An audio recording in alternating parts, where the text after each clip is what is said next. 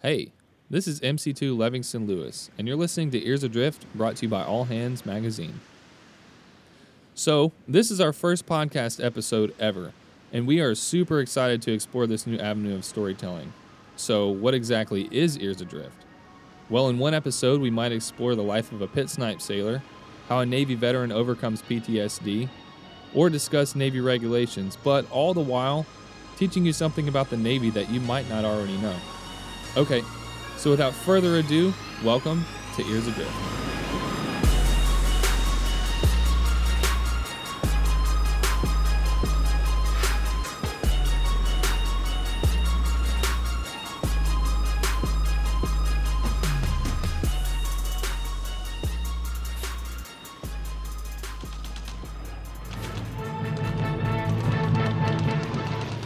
On December 7, 1941, Japan, like its infamous Axis partners, struck first and declared war afterwards.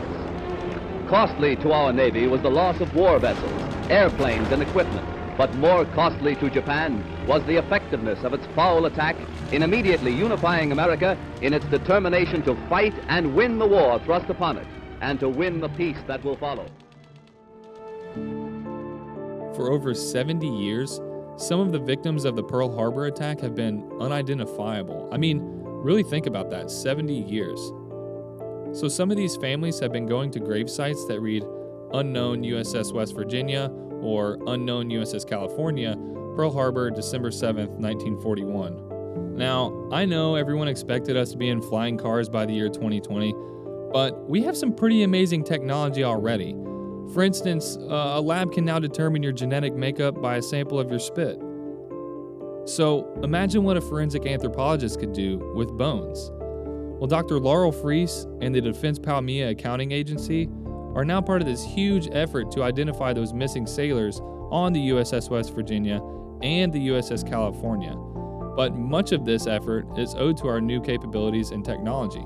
The whole reason that we were able to, to do these disinterment projects is that now, with the, the science and the technology that we have, we can make the, the argument that these remains that have been unidentified and unidentifiable for over 70 years, now we have the capability to identify them. So uh, the Oklahoma, you know, was sort of the, the pathfinder, the, the, the way forward that showed we can be successful doing this.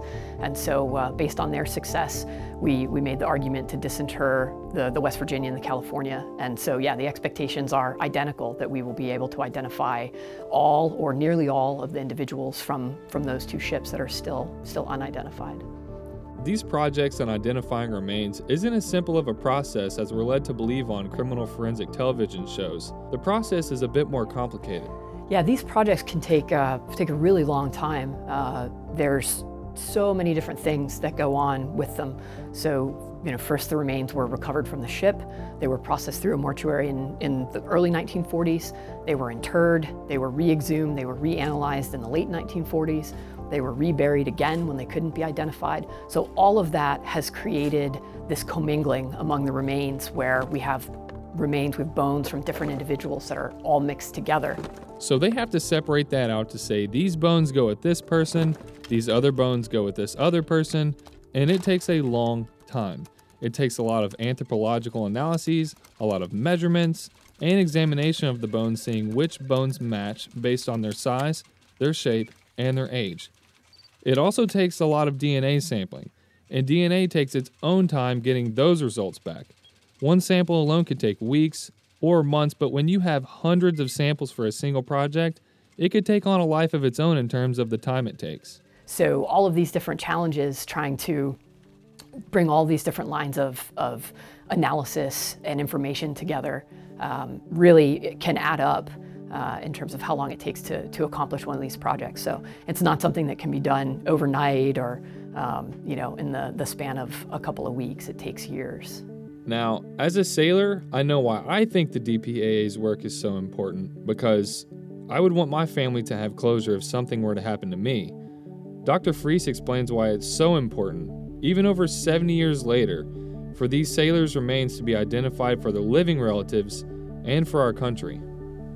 I think I think there are so many reasons why this project is really important. Obviously, most immediately, it's important to the family members of these sailors that were lost in this really seminal event in our nation's history. I mean, really a turning point that altered the, the course of our nation's history from that point forward. They've been waiting for 75 years now for, for their loved ones to come home. So to have the opportunity to do that, to return these men to their families, is really extraordinary. There's a promise that, that we make as a nation to our service members and that they make to one another that no one will be left behind, no one will be forgotten.